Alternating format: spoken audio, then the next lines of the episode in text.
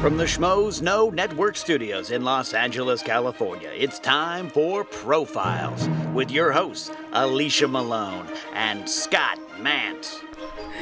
Hello, Schmoville. Welcome to episode three of Profiles with Malone and Mantz. I'm the Malone. And I'm the Mantz. And finally, finally, we're going to talk about one of our favorite directors of all time, Stanley, Kubrick. I am so excited about this. We get to geek out about one of our favorite filmmakers for about an hour, maybe even longer if we can push it.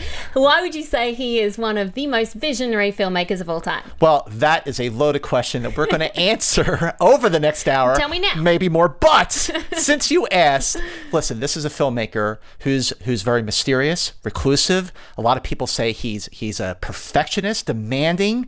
Obviously, his 13 films that he directed, 13 movies, they are all completely different. They are all beautifully shot. They all hold up under repeated viewings to the point where you get something else out of it every time you watch it. But what does it? Why is Kubrick your jam? He is my jam for sure because he can tackle any genre. And he does. He tried all different genres, and each one, as you said, was perfection because of the level of detail. He did intense research Oh, yeah. for every single film. There is so much to look at in his movies. Everything is intentional. And I do like that he's he was a bit of an enigma. It's hard to say, an enigma. An enigma. Because he was reclusive and we didn't know too much about him. And then that led to some really interesting conspiracy theories. Oh yeah, we're going to get into that in this episode of Profiles. This is going to be a fun one. But you know, you mentioned how he's an enigma and mm-hmm. about how not a lot of people really knew him.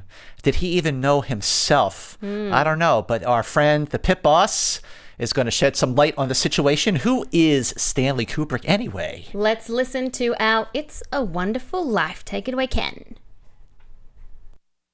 Stanley Kubrick was born on July 26, 1928, in the Bronx in New York City to his father, Jack, and mother, Sadie. When he was 12, he developed a lifelong obsession with chess, but it was the following year that his life would change forever. His father gave him a camera, and at the age of 17, he became an apprentice photographer for Look magazine. Kubrick directed his first feature, Fear and Desire, in 1953, and up until the time of his death at the age of 70, he would come to direct some of the greatest movies of all time. Yet, despite being nominated by the Academy for Best Director four times, he never won an Oscar in that category. At least he's in good company, since Alfred Hitchcock, Orson Welles, and Charlie Chaplin also never won Best Director Oscars. Kubrick is survived by three children and his wife, Christiane Kubrick. How is that possible? I have no idea, and it's it's unbelievable when you look at the standard of his movies that he never won a Best Director Oscar at all, and he should have won one for his production design, his like cinematography. I think because he came from a photography background, that's why he has some of the most memorable films and the memorable movie moments in those movies. Well, also when you look at some of the directors today, like Christopher Nolan, David Fincher, mm-hmm. these are directors who absolutely just look at their body of work are deserving of a Best Director Oscar, and they haven't won yet. Yeah. Yet, but for the for the love of God, for Stanley Kubrick, 2001: A Space Odyssey, to not How? win an Oscar for directing that movie. I don't get it. But Seems insane. what was in, a, in our segment we like to call First Blood? Mm-hmm.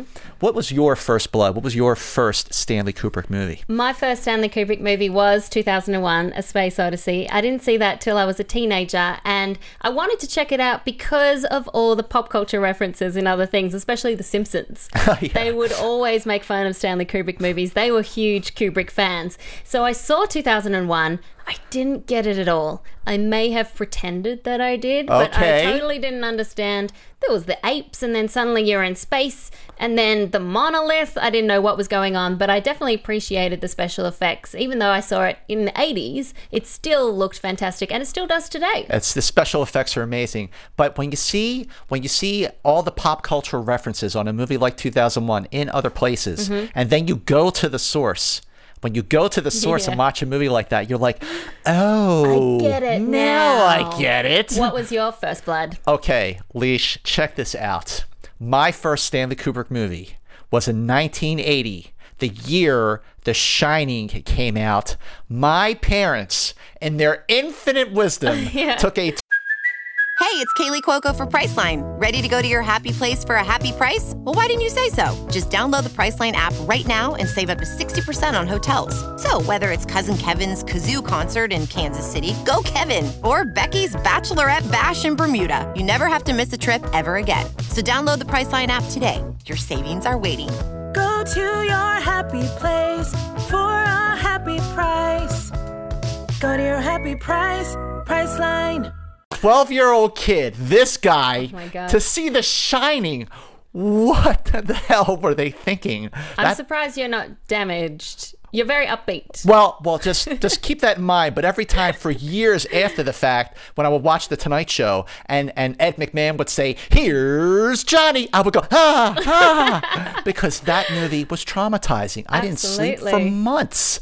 So, traumatizing. that was my first Kubrick movie. Whoa! Well, now Jate always joins us in the control room, and I know you are a huge Kubrick fan. Do you remember your first?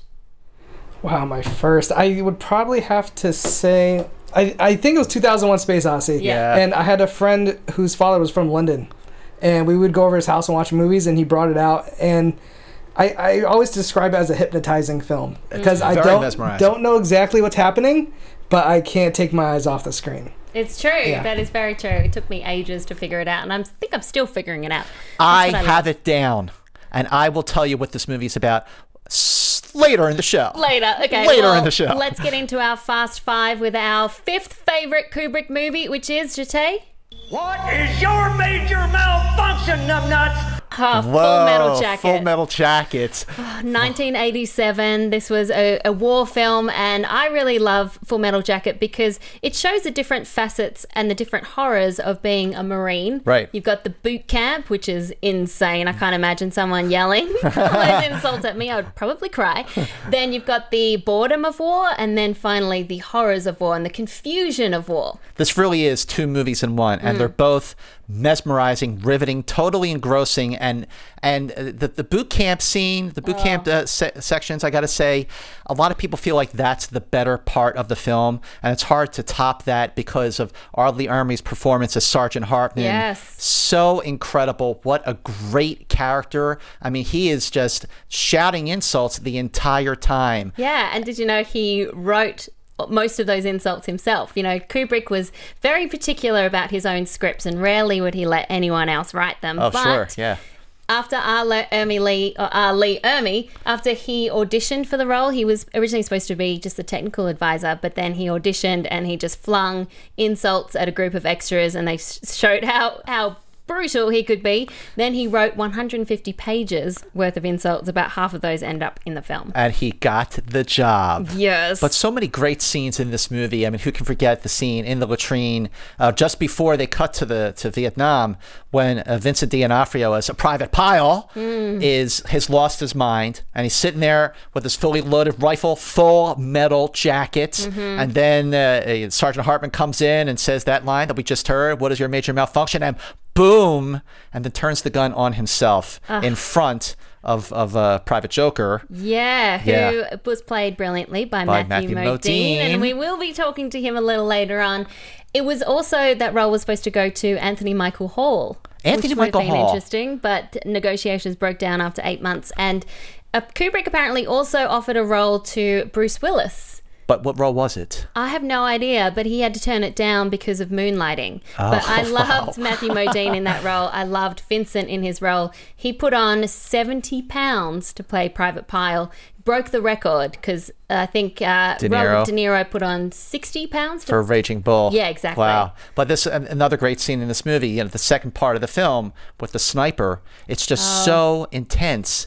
And then when you finally see that the sniper is a woman, Yeah. it just really just hits home. It's really really great. Well, we asked Schmoville for some uh, responses to Full Metal Jacket, and Max Ants Vincent says it has to be the best Vietnam War movie, in my opinion. The boot camp part is amazing. amazing. Even the second half I liked a lot. For me, it's a perfect film. Well, Rachel J. Cushing, our friend from Schmoville, said the first time I saw Full Metal Jacket, I remem- remember being truly frightened by what I was watching. You're not the only one. Yeah. Uh, I had only ever seen school heroic World War II movies up to that point. It was the first film for me that showed the psychological and emotional impact of war culture, and now, in a weird way, I find the film incredibly moving. Well, mm, Rachel, that that's a is very true. interesting observation. All right, so Kubrick has given us many memorable scenes. Definitely. So in the right stuff, I'm going to talk about my favorite scene. Which is Really hard to choose because there are so many great scenes in Kubrick films, but I'm going to go with the tricycle scene in The Shining. Ooh, yeah. You'll notice that I am wearing the Apollo 11 t-shirt, very similar to Danny's, and he was on the tricycle. The camera is following him as he races around the Overlook Hotel. I love the sound in that section, how he goes from running on the you know, rolling on the carpet to rolling on the boards The and floor, then back yeah. to the carpet again. I also love how the camera goes behind him because it just elevates that sense of dread. You do not know what's around the corner, and you're expecting something around every corner, and, And then suddenly the twins. Oh, hello, Danny. Come play with us. Come play with us Oh, forever So terrifying. and ever and ever. and that sticks in my mind. And even though now I know exactly when they're going to show up, I still get scared. it's still scary, even is still after all these years, right? Yes. And you're right. The sound of when he's when he's riding, and it goes from the the smoothness of the rug Yeah. to the the sound of the hardwood floors. It's just like like every little thing about that scene just builds builds the intensity. It does. It does. Now, hit me with some trivia. You want some trivia? You want the last detail? Yeah, that's what we're gonna call the last detail. segment now. Alicia Malone. Yes, that's a that's an exclusive. Our trivia con- uh, the part is going to be called the last detail. Yep. Speaking of The Shining, now you know the movie Toy Story three. Uh Uh-huh. Okay, the director of that film, Lee Unkrich, is apparently obsessed with The Shining. Oh. He's here's this movie, Toy Story 3, which is just a wonderful film, one of the best animated movies of the last 25 years, and its director is obsessed with The Shining. He runs a website called theoverlookhotel.com, which is updated all the time with news, with unreleased photos, and with all these fan-made one-sheets and images. People were so inspired by The Shining that there's a website dedicated to it. It's theoverlookhotel.com. Check it out. Well, I think I remember reading that inside Toy Story 3 there are some hidden 237s, oh, no kidding. number plates and things. I'm not entirely sure, but uh, Schmoville, tell us if you've spotted any. That's really interesting. Now I have to go back and watch Toy Story 3. Well, did you know Tell me, that tell me. Eyes Wide Shut has a Guinness World Record for the longest constant movie shoot? 400 days it took to shoot that film. 400 days Uh-huh. to shoot Eyes Wide Shut. A Yep. movie that you didn't really love. No, I don't know if it was worth 400 days. But anyway, the cast was going a little bit crazy, needlessly said. Well, I, I like that movie a lot, Mm-hmm. and I'll tell you why shortly. But did you know that the footage at the beginning of The Shining, Yeah. when when they're they're flying over Glacier National Park, Montana. Montana, and they're playing that wah wah wah Yep. wah wah wah wah. I mean, that music is so scary. But Stanley Kubrick shot so much of that footage that when wound up not being used. So when Ridley Scott was making Blade Runner mm-hmm. in 1982, which is one of my favorite movies of all time. The original ending of that film had a lot of aerial footage that was not used by Stanley Kubrick. And he it's- used it? And he used it. But keep in mind, this was in the original cut of Blade Runner when Right. he released the director's cut 10 years later. That tacked on ending was chopped off, and that footage we don't see anymore. Interesting. Mm-hmm. Well, Kubrick has another Guinness World Record. What's that? It is for the greatest number of takes for a scene with dialogue. 127 takes Which of one? Shelley Duvall in The Shining swinging a bat at Jack Nicholson. so when, when, when they're going up the steps, right? Uh-huh. And she's backing up, get away from me! Get away from me! I mean, apparently he pushed her to the edge. You could see that. Yeah, she was going a little bit crazy by the end. But you could see that in the documentary, Mm-hmm. Stanley Kubrick, Life in Pictures, which is a great documentary. Yeah, if you're a Kubrick fan, you should watch it. It's like two hours and 20 minutes of heaven. and it came out in 2001 as it should but yeah that's where jack nicholson goes uh, wendy it's okay i just want to bash your brains in Oh, it's creepy. so great Well, that so leads great us nicely to the number four movie in our Fast Five, Jete. Here's Johnny. like i said Terrifying. you hear that and you just cannot imagine watching the tonight show with johnny carson the same way again for years I love how that line is improvised too by Jack Nicholson. he improvised that line Yeah. no kidding And it's one of the most famous lines from any Kubrick film. So that line was improvised, yet it took them three days to shoot that scene. Oh my gosh. And and they went through more than sixty doors until he got it just right. Oh god, yeah. You got to get everything right on a Kubrick film. This came out in 1980. It's a psychological horror and horror was a genre that Kubrick was really interested in. He always wanted to make his own horror. He actually pitched to make The Exorcist, but they said no because he wanted to produce it as well as direct it and have complete control. So they said no, forget about it. So he decided that he wanted to make a movie that would terrify everyone. The Shining did it. I find this so scary just because of the images. The things you see in this movie do not leave your head. No, they really don't. There's so many great scenes in this film. Uh, obviously, the one that we talked about just before with the big wheel and the tricycle. But there's the scene in room 237. Room 237, right here on my t shirt. uh, the scene when Jack Nicholson goes in the room and the woman gets out of the bathtub and she's like, like perfect woman. And then he kisses her and then he, he she, she's like laughing and it's an old woman who's like all decomposed. Yeah, And she's got a. oh, that That's scary, right? Freaked me out. But also the scene that I like in that movie is in the bathroom in the gold room when the waiter spills the drink on uh, on Jack Torrance and and he goes, "I know you. You you're Grady. You were the caretaker here." And then Grady says, "No, sir. You are the caretaker. Yeah. You have always been the caretaker here." what? Oh, it's so freaky. It's so great. Did you know about this movie? Okay.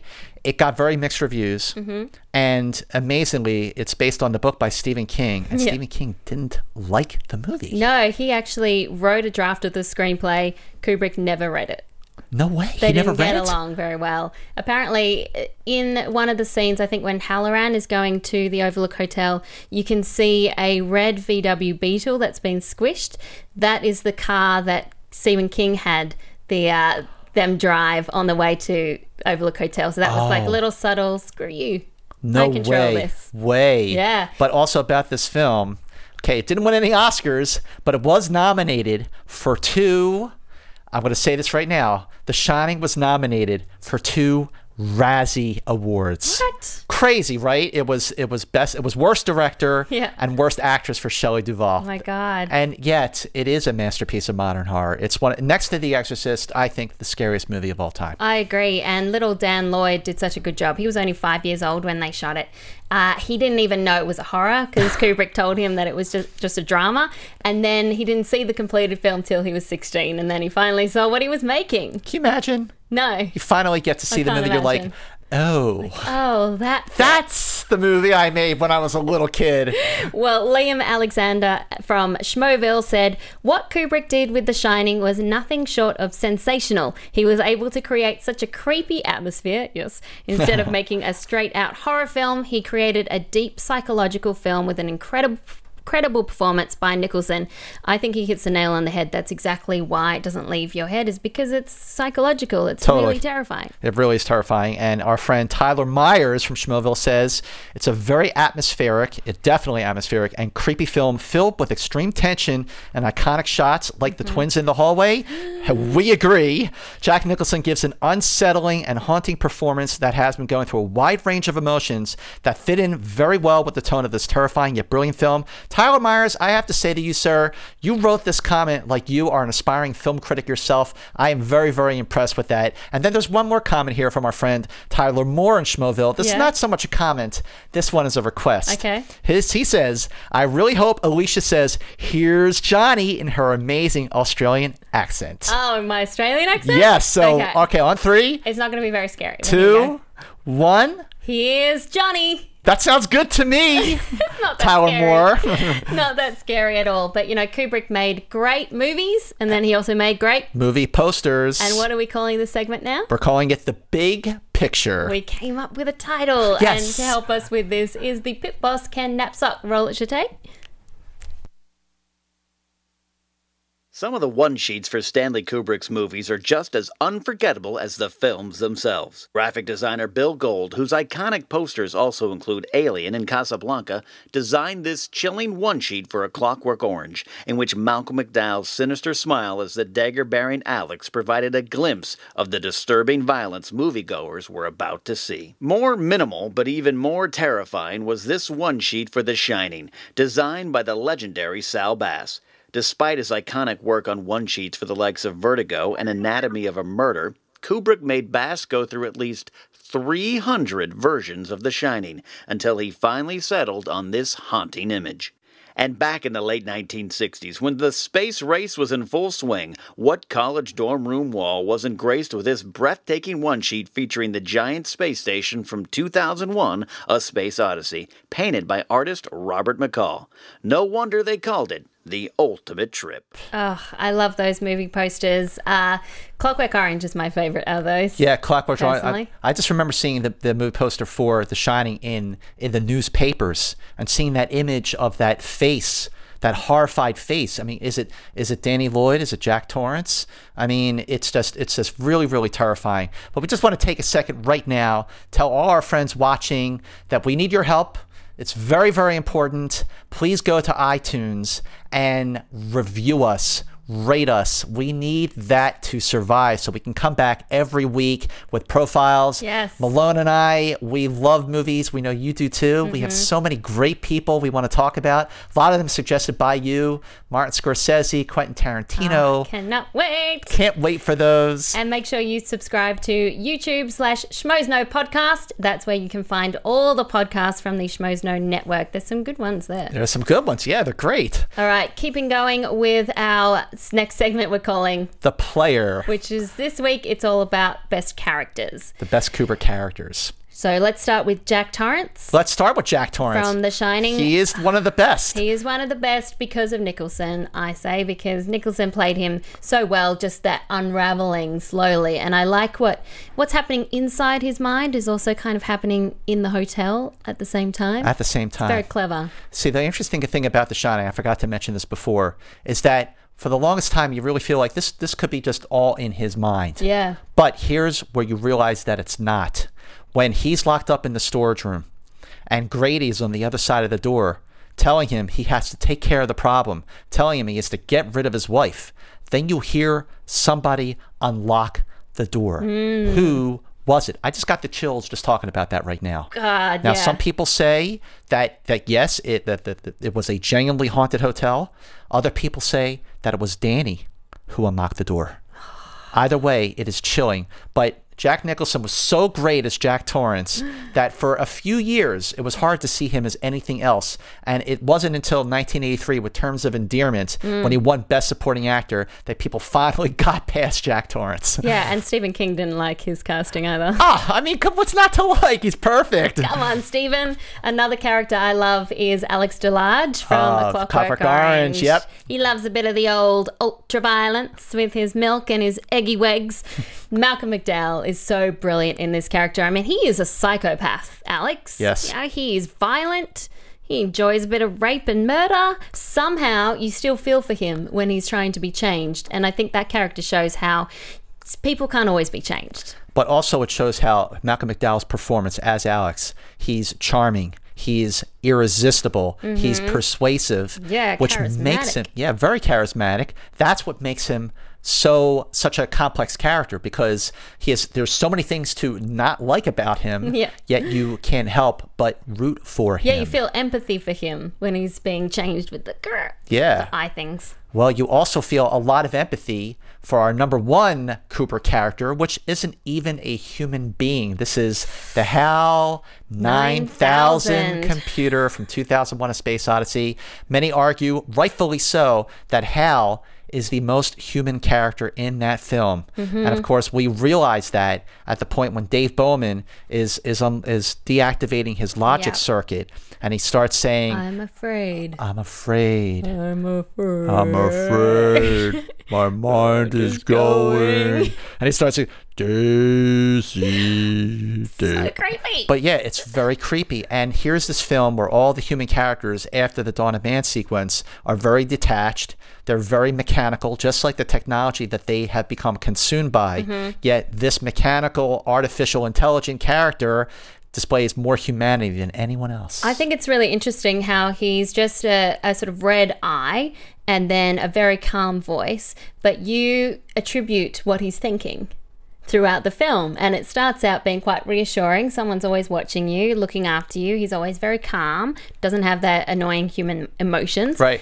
Then towards the end, it becomes terrifying that he has complete control of the ship. every time I watch this movie, every time I watch 2001, okay, the scene when Dave and Frank are in the pod and they, they turned off all the sounds so Lip they could reading? the lip reading. Hmm. Every single time I see that movie on the big screen, and that's a lot because whenever it's playing on the big screen, I'll stop what I'm doing to go see it. But every single time you hear the audience go, Oh, oh no. HAL's onto them? HAL's onto them, and then it breaks for an intermission, oh. and then comes back, and all hell breaks loose, and Jupiter beyond the infinity. But Alicia Malone, it's time to test your real knowledge. I Your real knowledge. How much do you really know Stanley Kubrick? Shatay, can we get some uh, some quiz show music going on here? Nah, no quiz show music, No quiz which show I'm music. happy about because it uh, it's scary. But actually, we, Actually, we're going to hold off on quiz show for a second because, because something so exciting. we are very, very excited to join us on Profiles today.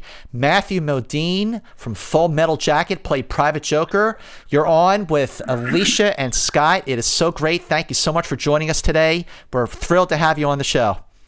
It's my pleasure. How are you guys doing today? We're doing great. Good. So excited to talk to you. Now, can you first kick things off with talking about your app that you have made about the making of Full Metal Jacket? I love the sound of this. Well, uh, it's it, well. First of all, you should tell everybody that's available on iTunes, and Yes. it's for a, an, an iPad.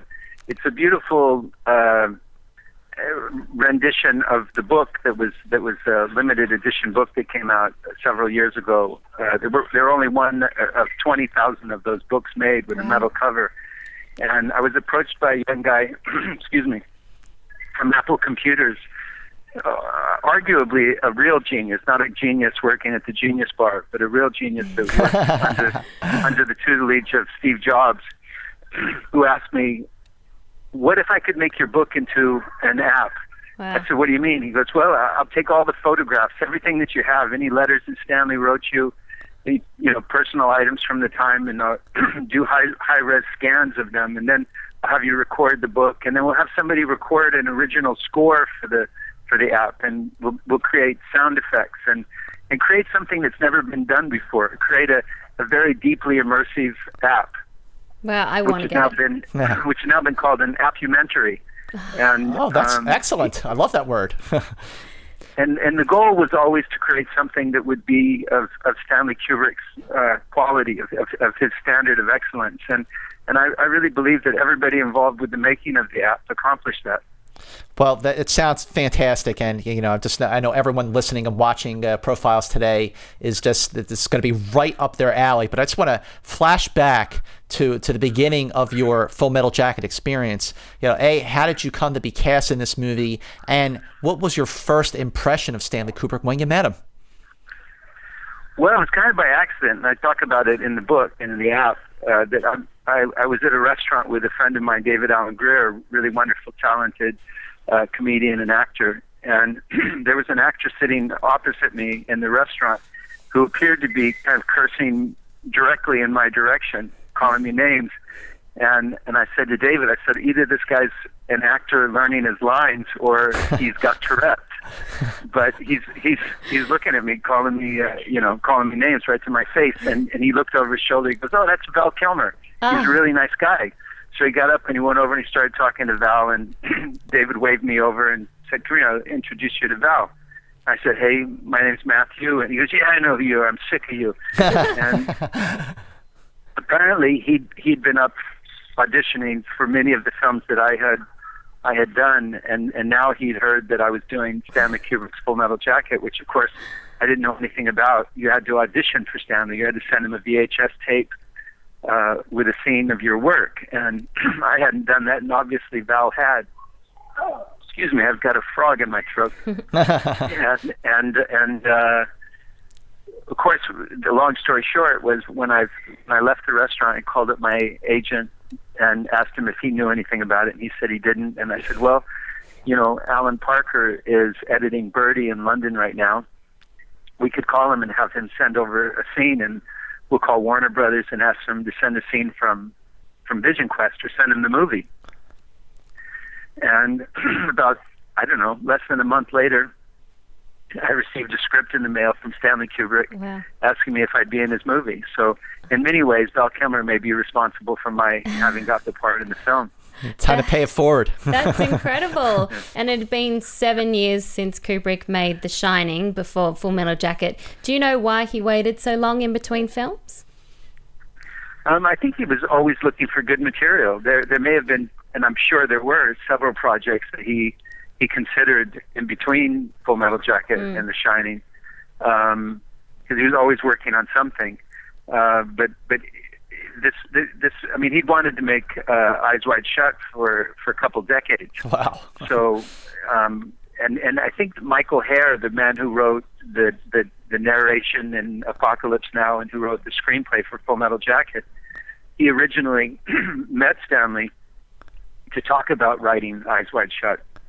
It was it was well before Full Metal Jacket, Right. so Wow. they, that could could have easily Full Metal Jacket may have may have become the the last film that he ever made. Wow. But um, fortunately for me, I had the the, the pleasure of working with him, Yeah. and, and it was an extraordinary experience. You asked me what it was like when we first met, and everybody had an opinion about Stanley, and there'd been so many books that were written about him, and I got tired of people telling me stories about him and how they knew him, and he did this and he did that. He was he was terrified of flying. He had airplanes fly over his house to spray for mosquitoes. Um, he he wore a football helmet when he drove a car. I mean, all these kind of ridiculous stories that you heard about him. so I made a decision that I wasn't going to listen to them anymore, and I wasn't going to read anything about else about him, and just go meet him. And of course, when I met him, he was one of the most congenial, uh, bright, uh, enthusiastic, uh, loving fathers I'd ever met. I Oh, mean, wow. his, his love for, for his children and for his animals was was uh, was extraordinary. And what he did, what I say is that that he was the most independent filmmaker I've ever had the pleasure of working with. That he created an environment for himself uh, where he could make his films over the period of time that he did. He didn't live an extravagant lifestyle, so he didn't have, you know, a, a multi-million dollar mansion in Beverly Hills that he had to, to to do upkeep on and pay taxes on. He lived way outside of of, of uh, the center of England, where he could concentrate on his work and and and be passionate about the thing that he was passionate about. You know, to deeply immerse himself in in the experience of filmmaking. Um, he was very social. You know, he'd, he'd go out and see plays sometimes, but but where he was most social because he was so far away from everybody was on the telephone, and, and he's uh, sort of famous for these historic ten-hour conversations on the telephone. Wow. 10 hours. Um, I, I, I had I had several of those kind of sessions, and you know, you talked about everything from the war to you know who was going to pitch next year for the Yankees. Oh, that's great. So when when you were filming Full Metal Jacket, and you you came to a point during your performance when you just had doubts about how you were going to play Private Joker, how did how did Stanley Kubrick uh, give you words of wisdom and inspiration and direction? Really? Well, all of his directions were very simple. You know, for instance, when we were walking into the city of Hue uh, through the palm trees and smoke and things like that, he came over to me and he said, "Act scared," um, which was, you know, I mean, it's it's very direct, it's very simple, and to the point, and that is in fact exactly what was the, the appropriate direction to give to a young actor was to act scared um, his a criticism of acting of, of, of a performance in a scene might be uh, Matthew, you're not going to do it that way, are you? Um, you know, I mean, it, it, it's again, it's very direct, and you go, okay, he didn't like that. I'll have to try something else, try a different approach. Um, but the the best advice that I got from him when when I was having that doubt was because I, I I felt like I didn't know what I was doing and I didn't know how to play the part, and he said, look. I don't want you to play anything. I just want you to be yourself. Right. And as he drove off and left me standing there thinking and, and making notes in my diary, what I wrote down was I know that the important part of, of his sentence was to be. Hmm. And because this is this is the journey that every artist has, is it's it's what will make your radio program different than someone else's is when you embrace who you are Yep. and and be yourself. You know, try being yourself because everybody else is taken. Yeah. You know. Well, that's great expression. advice. That is really yeah, great that advice. is good advice. Yeah. Try, trying to do that. I mean, there's there's nobody that and, and people discover it earlier than other people in their lives. I mean, Jack Nicholson is somebody who who was very comfortable with who Jack Nicholson was mm-hmm. from a very early age, and it's it's we we love him for who he is and his you know the quality of his performances. He's not trying to be Marlon Brando. He's not trying to be James Dean. He's not trying to be somebody else. He's Jack Nicholson, mm-hmm. and you can look across the the the history of famous people that are comfortable with who they are and they be themselves and we you know we know who they are whether whether it's any of those actors I just mentioned or John Huston you know as a director that he he wasn't trying to make movies like somebody else he was trying to tell stories that were that were important and passionate to to him hmm. Well, R. Lee Ermey, hopefully he wasn't like that all the time because he was terrifying. Is it true that you didn't meet him into well into the shoot till you were about to start No, shooting? I, no, I don't know how that rumor got started Right. because Lee Ermey was hired as a technical advisor on the film, and because we shot Vietnam before we shot Boot Camp, uh, Lee Right. Was there from from the get go. He was there as I was. I was I was there uh, months before we started shooting to to, to start preparing, and and uh, so was Lee. So Lee Lee was there from the beginning, and Lee always always said that this part was written for him, and there was another actor that was cast, uh, a wonderful actor named Tim Colceri, who becomes later on in the film the door gunner who's shooting uh, women and children. Oh, Like, how do you, yeah, how do you yeah. shoot women and children? Easy, you just don't lead them as much. That guy Yeah. that that was the man that was going to be the drill instructor and and uh you know when Stanley saw Lee Ermey on tape auditioning the the guys that were going to be the extras and heard the things that came out of his mouth and saw the, because he was he wasn't playing he was it was an example of being um that, that Lee Ermey was was that person and he wasn't playing playing the part and and uh, so he became the drill instructor Well, well, an, another great scene in the film is is in the latrine with Vincent D'Onofrio as Private Pyle. Uh, what, uh, what an amazing performance from from Vincent D'Onofrio. Just tell us about working with him and, of course, filming that scene in particular. It's just one of the most haunting uh, uh, scenes in the entire movie. Yeah, we, we, we worked on that quite a bit, you know, and, and talked about it that, that what are the right words to say in a circumstance like that.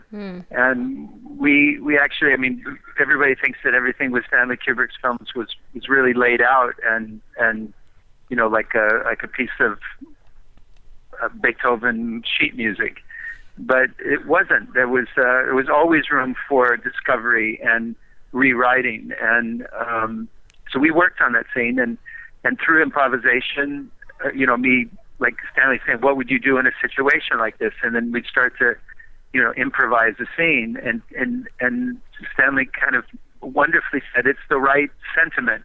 It's just too many words." So how do we reduce that? How do we get it down to a reduction? And I'd say this about about most artists like Stanley Kubrick or Picasso or Matisse, Gauguin, that in the in the in, ends of their careers or later on in their careers, when they'd really mastered their art, it was always about reduction. It was about the line. You know, it was about how do you make a stroke on a painting, and and make it make it pure. And and so when you watch Full Metal Jacket, it is absolutely uh, a film with with such simplicity. It's it's it's amazing. It's just it's just like it, it's so simple. It's just the the work of a, of a master filmmaker. And and that story, that film, that same script put in someone else's hands might come off as a kind of pro pro film, pro war film, a propaganda film, uh, something that made war look romantic, something that made it look kind of appealing. And and uh, with Stanley, by not really commenting on anything, but just presenting images and presenting uh, presenting a story, uh, it, it, that's the work of a master. It's great perspective. Yeah, That's really it also perspective. means it's quite timeless as well. So, what would you say your favorite memories of working with Kubrick? And do you have a favorite Kubrick film, maybe outside of Full Metal Jacket? Yeah, I really love Paths of Glory and and The Killing, the the racetrack Those- movie. yeah, yeah. I mean, Doctor Doctor Strangelove, absolutely. I mean, it's just it's just a, it's just brilliant. It's just it's just brilliant. Well, listen. And, um, uh, but what is my favorite Stanley Kubrick story? Oh, just, Yeah, just, uh, any memories you have that Uh, you like a to like a special memory that you have. Maybe he bought you a cup of coffee and put two sugars in it. Who knows? I think you know now that he's passed away, I'm gonna I'm gonna expose him and say that I used to go over to his house and watch movies. Oh, Uh, because he had a he he had a projector, so he'd order the movies from a studio and they'd send him the the, the reels, and he didn't want to hire a projectionist to do the reel changes, so we'd watch them one reel at a time, which was Ah. wonderful because we could watch a reel and then discuss it and and try to anticipate what was going to come in the next reel. So it, the dis- the discussion between reels was really really quite extraordinary and fun. And but at those screenings, there was there was uh, he had his big old uh, Labrador Retriever, and and uh, the dog quite often passed wind. And, oh, jeez. the, the, the question always was: Was it the dog passing wind, or was it Stanley? Because he was because he was always blaming the dog.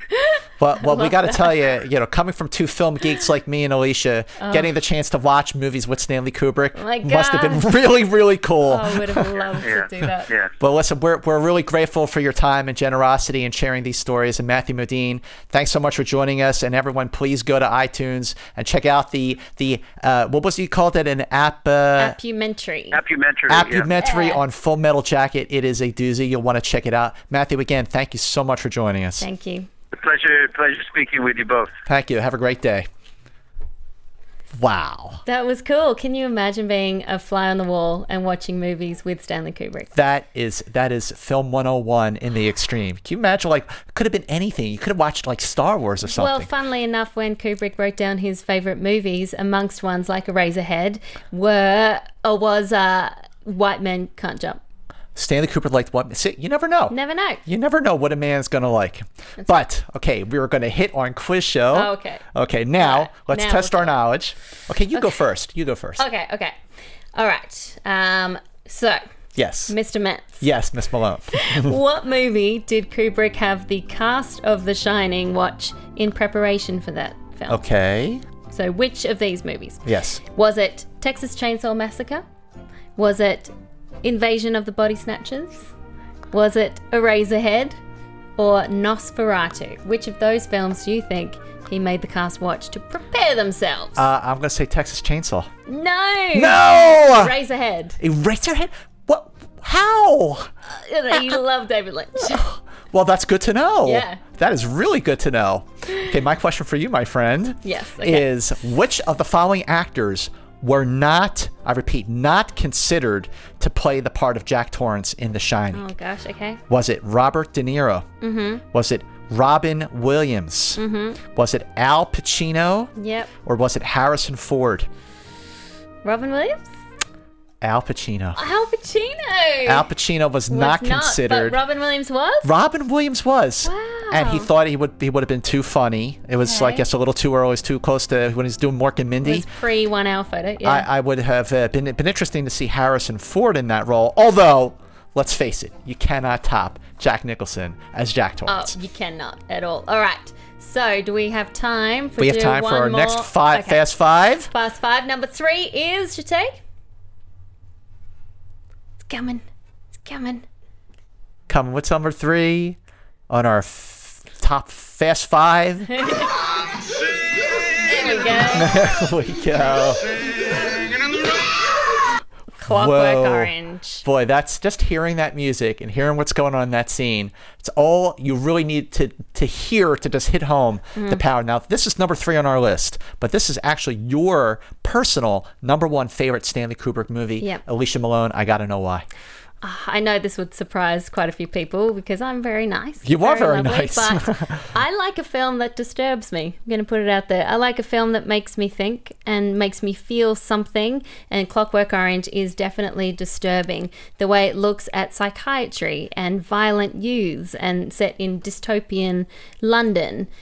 Alex DeLarge is, as we said before, one of the scariest characters created on screen. Yeah. And I was rattled after seeing the film for the first time. I didn't know if I liked it or not. Then when I went back and watched it again, I really enjoyed it. I love the dialogue too. Mm-hmm. So I was saying before, the eggy wags, and I vidied this, and it's just a whole different world. And that he followed 2001: A Space Odyssey with a movie like Clockwork Orange. Yeah, I mean, could the, 1971. could the movies have been those two movies have been any more different? And that goes back to what we were saying at the top of the show that he would just he would take chances and do completely different films. This one was extremely extremely controversial mm-hmm. and there were so many copycat crimes at the time and threats to kubrick's family mm. that after 61 weeks of playing in, in uk cinemas in, in england that stanley Kubrick pulled that movie and it was not shown in public in the UK until 2000 after he died. That's his power. that is that that he had the power Yeah. to pull the movie, yet it was still second to My Fair Lady as the highest grossing movie in Warner Brothers history. Yeah, and he also told Warner Brothers exactly how he wanted the film to be marketed, and they followed his wishes, which really paid off. I love that during filming, Stanley and Malcolm became really close. They used to play ping pong together. Malcolm says he always used to win, but then after filming, Malcolm thought he had a friend for life, but uh, Stanley never contacted him again. That's you make a movie like that and you bond with someone in that way. You have to feel safe to go that dark. and to just to just like cut it off clean break move on never see or hear from the person again Mm-hmm. after making a movie like that well you, you have the movie to show for your relationship Exactly. Nominated for four Oscars, but what does Schmoville say about it? Schmelville says, our friend Douglas Scarborough says, Clockwork Orange is basically three short films in one, since all three acts are very different. Very, very good point, Douglas. Yeah. It is a film that affected me very deeply, and I couldn't stop thinking about it. Neither could we, and neither could she. No, I could not stop thinking about it, and it is a film that I like to revisit quite often. It's a movie that Kubrick wasn't even planning to make because he was set on his Napoleon film. oh, wow. And he did so much research for that movie. You could have seen that in the LACMA exhibit that he had bookcases full of Napoleon books and he had 25,000 index cards with research. He never got to make it, but I'm glad he made Clockwork Orange. I am too, and I'm also glad he made The Shining because, Yes. like Clockwork Orange and like 2001, The Shining is a film that has inspired not just filmmakers but film geeks and nerds like you and me, Alicia Malone, mm-hmm. to read into these movies. Read into them so much to find hidden meanings that a filmmaker named Rodney Ascher went ahead and made a movie called Room 237, which is the great, which is the room in the Overlook Hotel where Jack Nicholson sees the old woman. And this is an extraordinary movie about the power of movies and subtext that inspired five different people to come up with their own conspiracy theories about what The Shining was really about. Joining us on the phone right now, we are thrilled to have Rodney Ascher, the director of Room 237. Rodney, thanks for joining us on Profiles with Scott and Alicia. Sure thing. Good to talk to you guys. No, so nice to talk to you. I saw Room 237 at uh, Sundance. Me too. And I was so Oh, wow. amazed by it. I couldn't believe that people read into The Shining so much. Why do you think The Shining, over all the other Kubrick movies, gets this kind of obsess- obsession about it? Well, because it's the one with the most hidden secrets. Yeah. um, you know, but also, I think, you know, at least as much as some of the others, it's such a perfect, you know, kind of Venn diagram of, um, you know, art and entertainment. You know, um, just on the surface, it works as a tremendously successful, involving, and entertaining horror movie. But there are so many loose ends. Um, you know, you find yourself driven to revisit it again and again just to figure it out. Well, how did you come to find the five people interviewed for Room 237. And in addition to how did you find them, why did you restrain from showing them on camera? Because you just hear their voices, you never actually see who these people are. Well, me and uh, Tim Kirk, who produced the film, spent I don't know eight months or so, you know, researching as many of these ideas as we could. Um, though they weren't all in place when we started the film. You know, the the two that the two that you know we had you know sort of lined up, you know, and that we saw as you know absolutely mandatory at the get go were Bill Blakemore, who kind of got the ball rolling in the 80s when he wrote his article, um, you know, that was syndicated in American newspapers about um, the Native American theory, and then Jay Weidner, who talked about um, you know all the allusions to the moon landing, you know, on a um, we came across an essay that he had written online. So you know, the time since you know we um, started making 237, he started making his own DVDs, and he's got two, at least two of them done, and, and a third was, uh, and, and a third is on its way. Whoa. Um, and then, you know, from there, one person kind of led to another, and you know, there were more than we could ever hope to get in. Mm. So we tried to, you know, pick people who either had different backgrounds or had wildly different ideas that might kind of complement, um, you know, the ones that were already inside. Um, the author, actually, the author Jonathan Lethem had written a lot, has written a lot about Stanley Kubrick, though actually very little about The Shining. And when I met him at a book reading, um, you know, I was hoping he might be interested in participating or might have some interesting thoughts. And what he wound up doing was pointing me towards the guy, uh, John Fell Ryan, who had orchestrated a forwards backwards projection um, at a at a theater in Brooklyn. Really crazy. Really crazy. it's crazy. so amazing what people do to try and find these secrets inside The Shining. Were there people that you considered, but then you thought, oh, they're a little too crazy, I can't include them?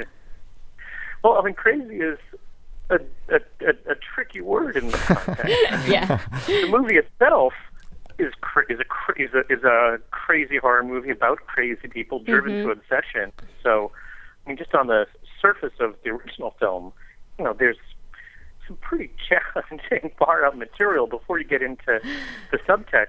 Many of you know, which is you know, a lot of which was, you know, coming from you know Freudian. Um, um, you know, the, uh, like a Freudian text on, you know, the uh, meaning of fairy tales. So, you know, being too outrageous wouldn't have been a problem. There, there were a couple I couldn't understand, bet. and, and, and some that were maybe too involved, and then there were two, you know, maybe big fish that got away. You know, there's this guy in the UK, Rob Ager, um, who has a website where um, he principally focuses on Kubrick films, but he's talked about some others. And of the Kubrick films, you know, he's talked to the most length about The Shining, and you know, he goes into a detail that shames you know anything that we that, that we're able to do in Room Two Three Seven. Um, and then, of course, there was the mastermind, um, you know, whose whose writing inspired the forwards backwards um, um, projection. And although I wasn't able to get him for the film, I took tremendous satisfaction out of being able to coerce him into doing a commentary track for the DVD. Oh, great. Cool. That is excellent. But I would love to know, I would love to know what reaction you got from the Kubrick estate after Room 237, A, when it was shown at Sundance, but more when it was released and it was out there and people could really see it. Like, did anyone from the Kubrick estate call you and go, dude? well, you know, I never talked to anyone from the state directly. You know, when the um, um, you know, certainly there have been interviews, you know, where Jan Harlan has been, you know, fairly critical, you know, I'll about the bet. movie. Um, you know, which is which which is fair. You know, if everybody is if everybody in our film looks at The Shining differently, certainly everybody, you know, is going to look at two three seven differently, and his experience is is going to be radically different than a, a, a general member of the audience. Um, um, so yeah, I, I never had too many in-depth conversations with anyone out there. I mean, at the at the outset of this, you know, when we were when me and Tim were trying to get our heads around, you know, what was the tack we were going to take with this. You know, there were ideas of do we want to talk to people who worked in the cast? Do we want to talk to members of the cast and crew? Do we want to, you know, find Diane Johnson and talk about how the script came to be? But ultimately, we decided to keep the focus really, really concentrated on the audience, you know, and not on the people behind the scenes. So, um, you know, from the get-go, um, you know, we were kind of steering away from, um, the the original cast and crew. Well, it's it's so interesting with The Shining because I mean we hear so often that Kubrick is a perfectionist that nothing in his films is not there without reason. Correct, But yeah. there are so many lapses in continuity with The Shining. What do you think? Do you think they're deliberate? Well, I mean, the simplest way to to explain it is that he had other priorities. Mm. You know, you one could say, you know, that priority was on composition or on performance or something else, and that kind of detail, you know, was of less interest.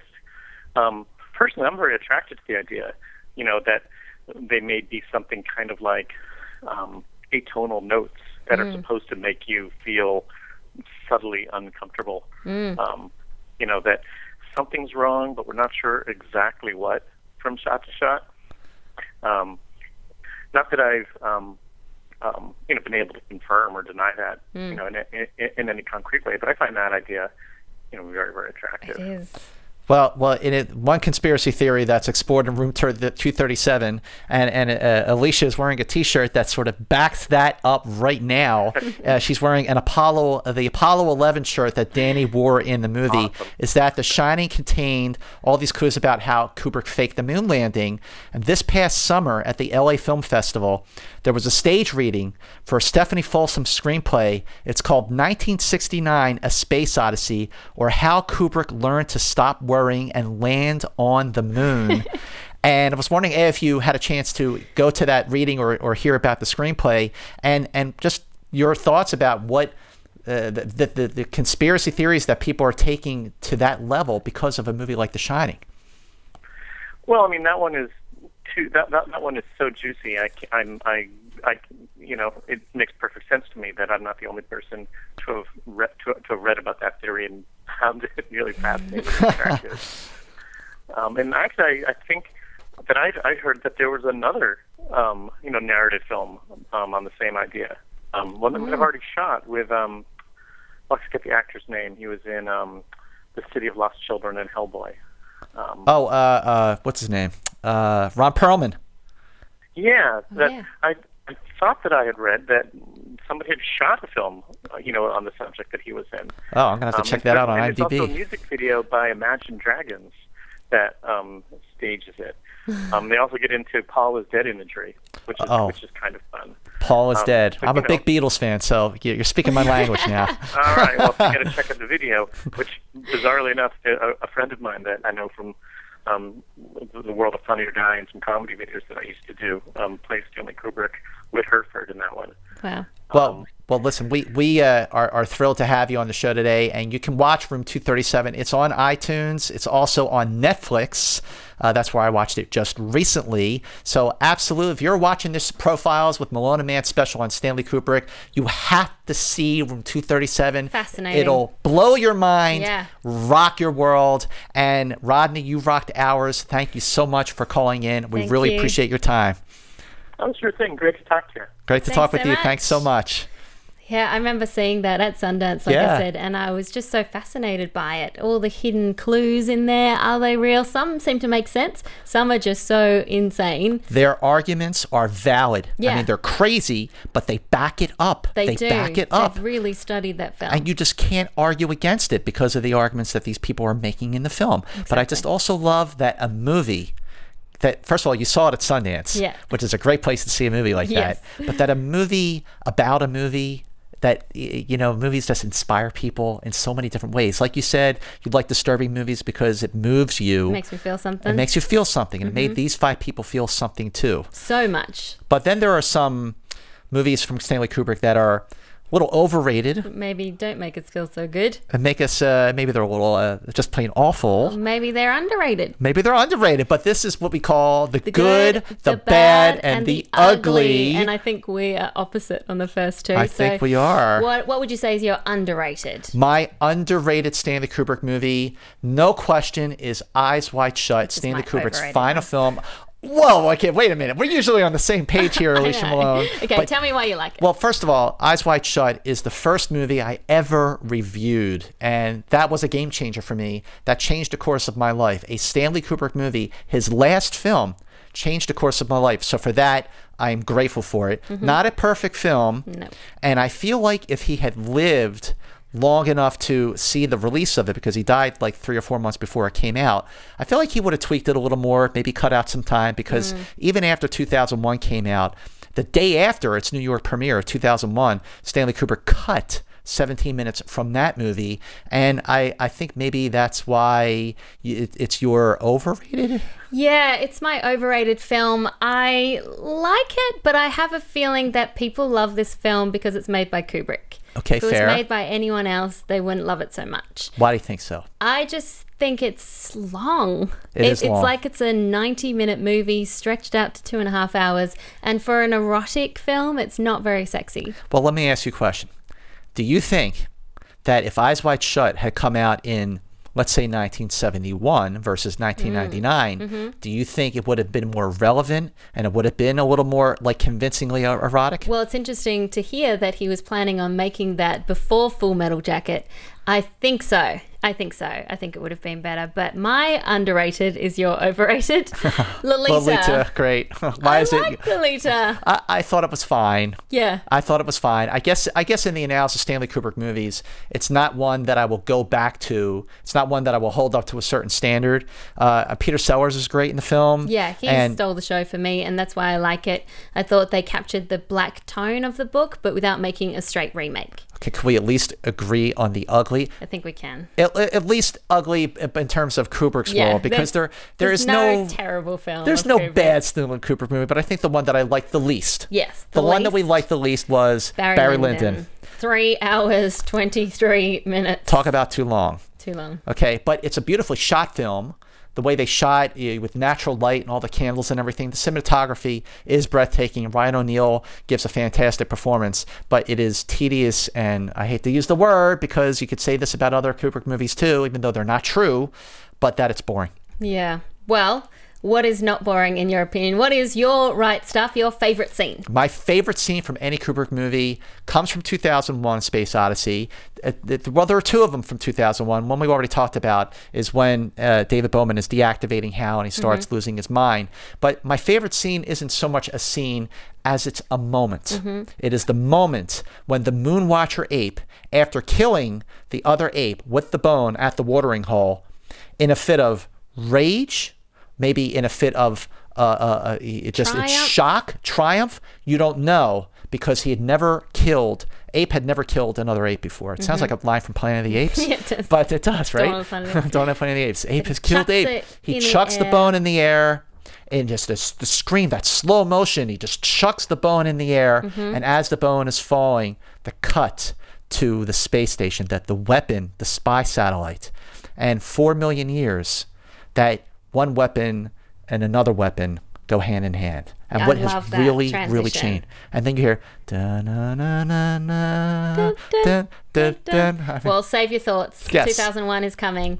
It might even be next. No, it's not. But our Fast Five number two favorite Chate. Kubrick movie is Gentlemen, you can't fight in here. This is the war room.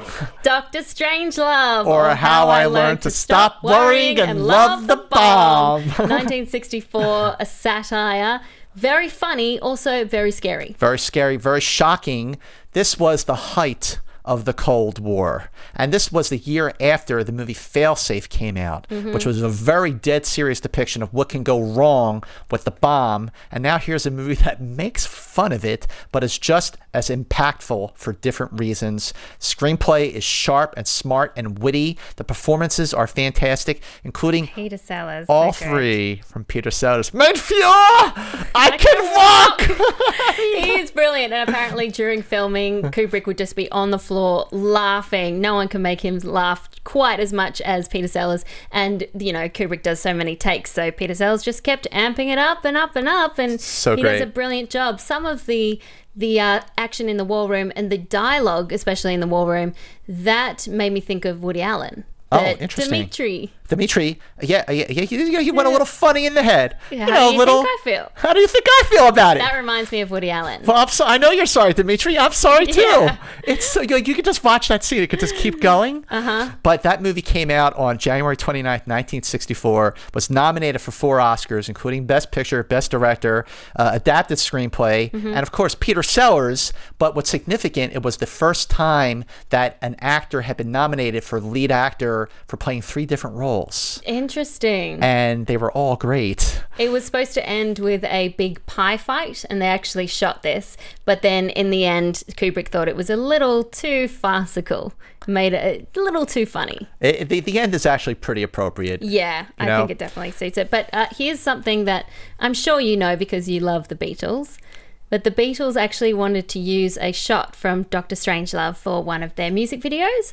But Kubrick wrote them a letter because, you know, he was very, he wanted to make sure his films were preserved in the right way and used in the right way. So he wrote them a letter saying, I don't feel comfortable with this. I'm going to say no because using a piece of footage from my movie makes it seem like I'm using stock footage for my movie, and I don't want it to come across that. It could hurt the film. Okay, let me get this straight. Let me get this straight. Here we are talking about Stanley Kubrick.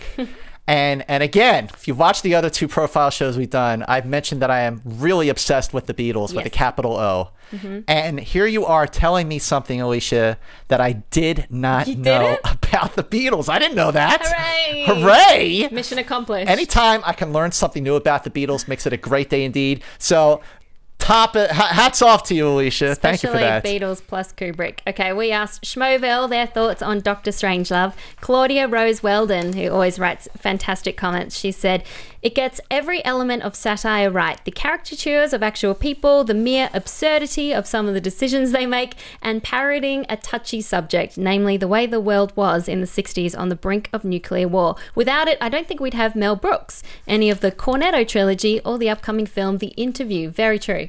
Well, Liam Leo Grand, who has also been a regular Yeah, uh, Schmoville. Uh, yes, uh, Doctor Strangelove is a masterpiece and the greatest satire black comedy ever created in film history.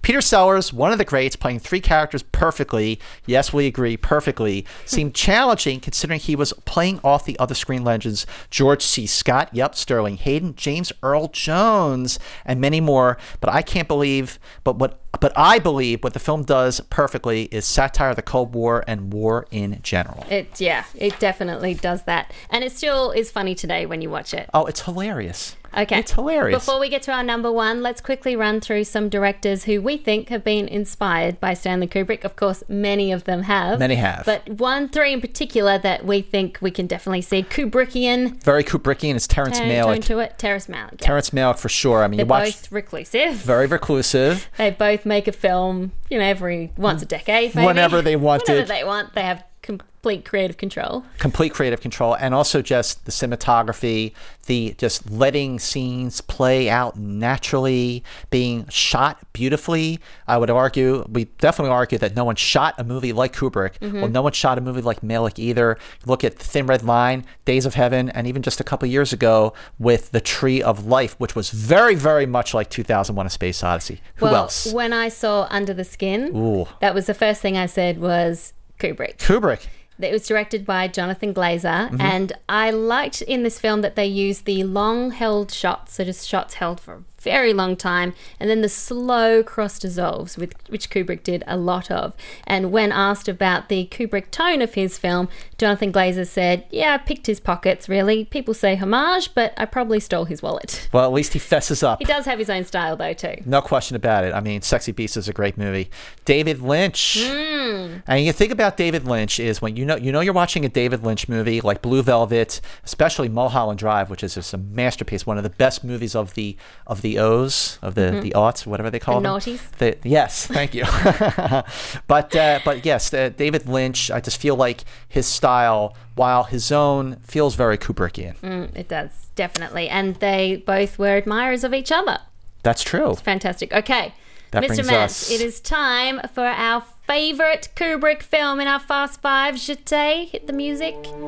Ah, yes. It has to be. It has to be 2001, 2001, A Space Odyssey. I know this is your favorite. This Tell is my why. favorite. This is my favorite Kubrick movie. This is one of my favorite movies of all time.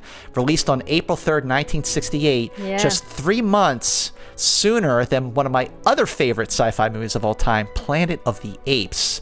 So, talk about a great year for sci fi. This is a movie, it took me a very, very long time to wrap my head around the film what's going on in the movie, which is basically it's the evolution of human consciousness. Mm-hmm. That the apes touch the monolith on the Dawn of Man sequence, Yep. they gain consciousness, and then the monolith disappears. It's buried on the moon. Only if the, hum- the, the human humans people only when they uncover the monolith on the moon only when they can trace the beam to jupiter go out to jupiter to see the big monolith Yep. only then will they be worthy of advancing to the next stage of their evolution which is what we see in the star child at the end of the movie Get it. You I get it? I get it. Finally, now. she gets it. I Yes. get it. Um, this is all about, of course, human evolution, as you mentioned, uh, extraterrestrial intelligence, and it features some of the most brilliant special effects ever. And it was very scientifically accurate, of course. Kubrick Oh, researched the hell out of it for a long time. Uh, just recently, you know, there was a war between Samsung and Apple for their iPad and Samsung's tablet. So, in a countersuit between Samsung and Apple iPad, one of their main arguments they were making was that the iPad was directly copied from 2001 Space Odyssey with the tablets that they Oh, have yeah, on board the. Discovery.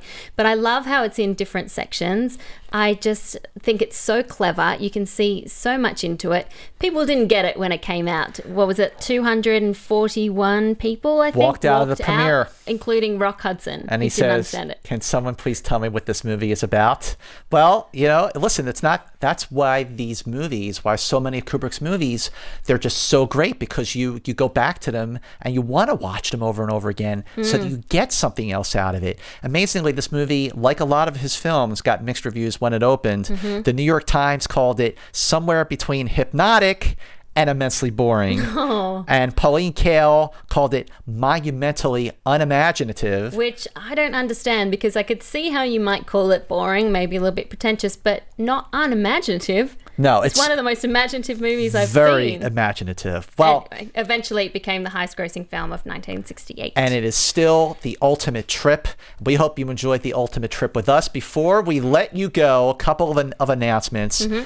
And December 2nd, if you love Stanley Kubrick, you're going to want to get the 10 disc Blu ray box set, which has all of his movies from, from Lolita on to Eyes Wide Shut. But it also has two extra Blu ray DVDs full of all sorts of documentaries never before seen. I want it. It comes with a 78 page hardbound book. This is coming on December 2nd, just in time for the holidays. For you film buffs, for us film buffs, we're going to have to get it for each other Yeah, because that would be the ultimate gift.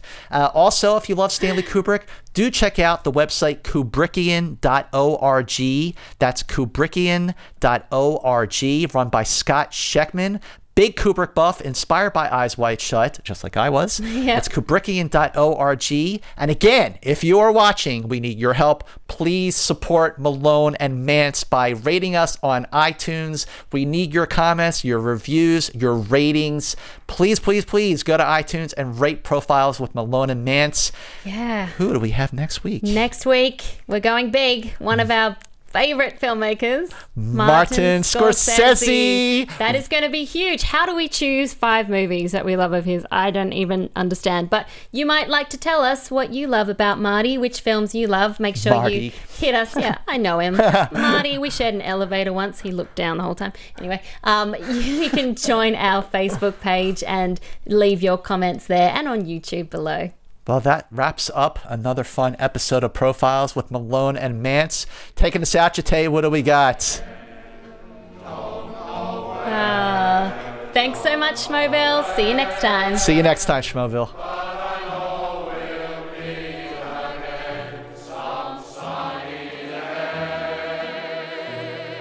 From producers Christian Harloff, Mark Ellis, and the entire Schmoes Know Network crew, we would like to thank you for listening to Profiles with Alicia Malone and Scott Mantz. Special thanks to Kevin Undergaro and Maria Menounos, the author of Every Girl's Guide to Diet and Fitness, in stores now. Be sure to subscribe to Profiles on iTunes and rate and review the show. To get other Schmoes Know Network episodes, movie news, and join the conversation, be sure to visit schmoesknow.com. I'm the Pit Boss, and this has been a presentation of the Schmoes Know Network.